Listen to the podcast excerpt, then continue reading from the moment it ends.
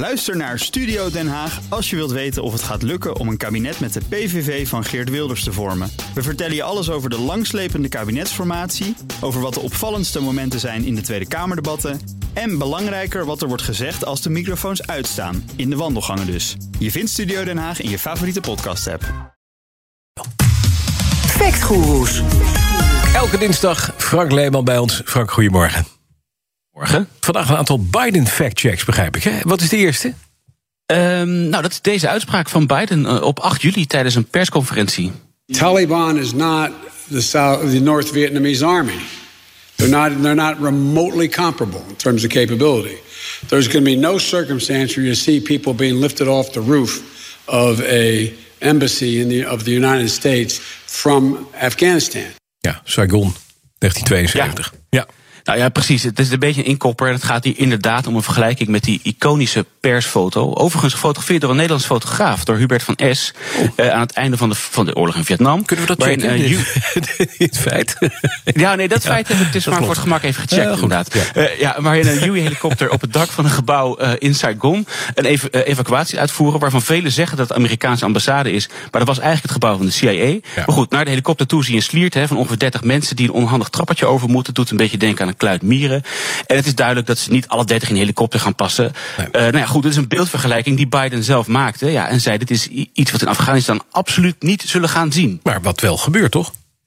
Exact. En afgelopen donderdag hoorden we een Amerika-deskundige hier al over vertellen in de ochtendspits. Maar ik heb meegenomen een fragment van CNN. die bij hun op beeld de vergelijking maken met links de foto uit 1975, volgens mij trouwens. Ja, 75, en rechts ja. een foto ja. uh, van de situatie nu. waarbij een Chinook-helikopter, zo'n dubbelwiekig ding.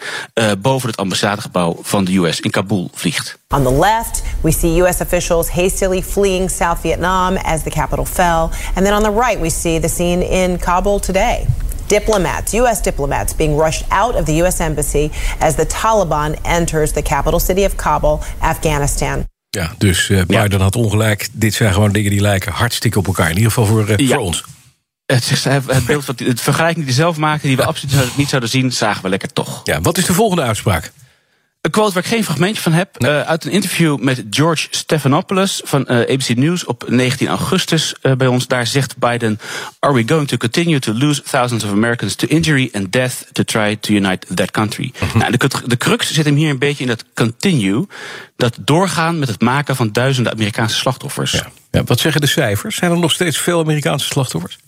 Nou, in het Defense Casualty Analysis System is te zien dat Uh, sinds het begin van de oorlog in 2001 in Afghanistan er 1856 Amerikaanse militairen gesneuveld zijn. Nou, dat zijn er op zich best veel. Maar Biden zegt dus doorgaan met het maken van duizenden slachtoffers. En als we recenter gaan kijken, bijvoorbeeld vanaf januari 2015, naar het aantal doden met een vijandige oorzaak, dan zijn dat er 64. Ja, dus niet duizenden. Dus, Nee, dat komt dus niet overeen met het beeld dat hij creëert. Alsof dodelijke Amerikaanse slachtoffers nog steeds echt de orde van de dag uh, is. Ja.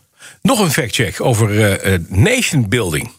Ja, op een aantal momenten, zowel bij zijn toespraak begin vorige week als bij het interview op ABC News vlak voor het weekend, zegt Biden zoiets als dit. We went there for two reasons, George. Two reasons. One, to get bin Laden, and two, to wipe out the Al Qaeda in Afghanistan. We did it.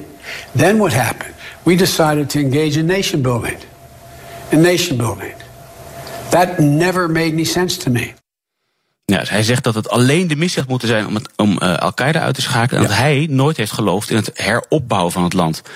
Maar interessant genoeg vond Biden uh, in dit volgende fragment uit 2003 iets heel anders als hij in de Amerikaanse Senaat tegenover de president van Afghanistan zit. Luister maar. In some parts of the administration, nation building is still a dirty phrase. But the alternative to nation building is chaos. A chaos that churns out bloodthirsty warlords, drug traffickers, and terrorists. And we have we've seen it happen in Afghanistan before, and I am quite frankly fearful it may happen again. So Ja, daar, ja, precies. Dus dan zegt hij dat velen in de regering nation building een vies woord vinden, maar ja. hij juist niet. Nee. Maar niet alleen toen, want hier is nog een fragment uit 2001, dus weer twee jaar eerder, waar hij juist pleit voor een geldfonds van bijna 600 miljoen om aan nation building te doen. And the fund I propose would address not only the short term goals, but the more important and more difficult longer term ones as well. As well. Nou, dus. Ja, precies. Eerder een van de drijvende krachten achter de nation building effort. En ja. geen tegenstander. Of in ieder geval publiek, niet publiekelijk althans. Nou, Frank Leeman versus Joe Biden 3-0. ja, precies. Dankjewel. Frank Leeman, onze fact guru, elke dinsdag hier bij BNR.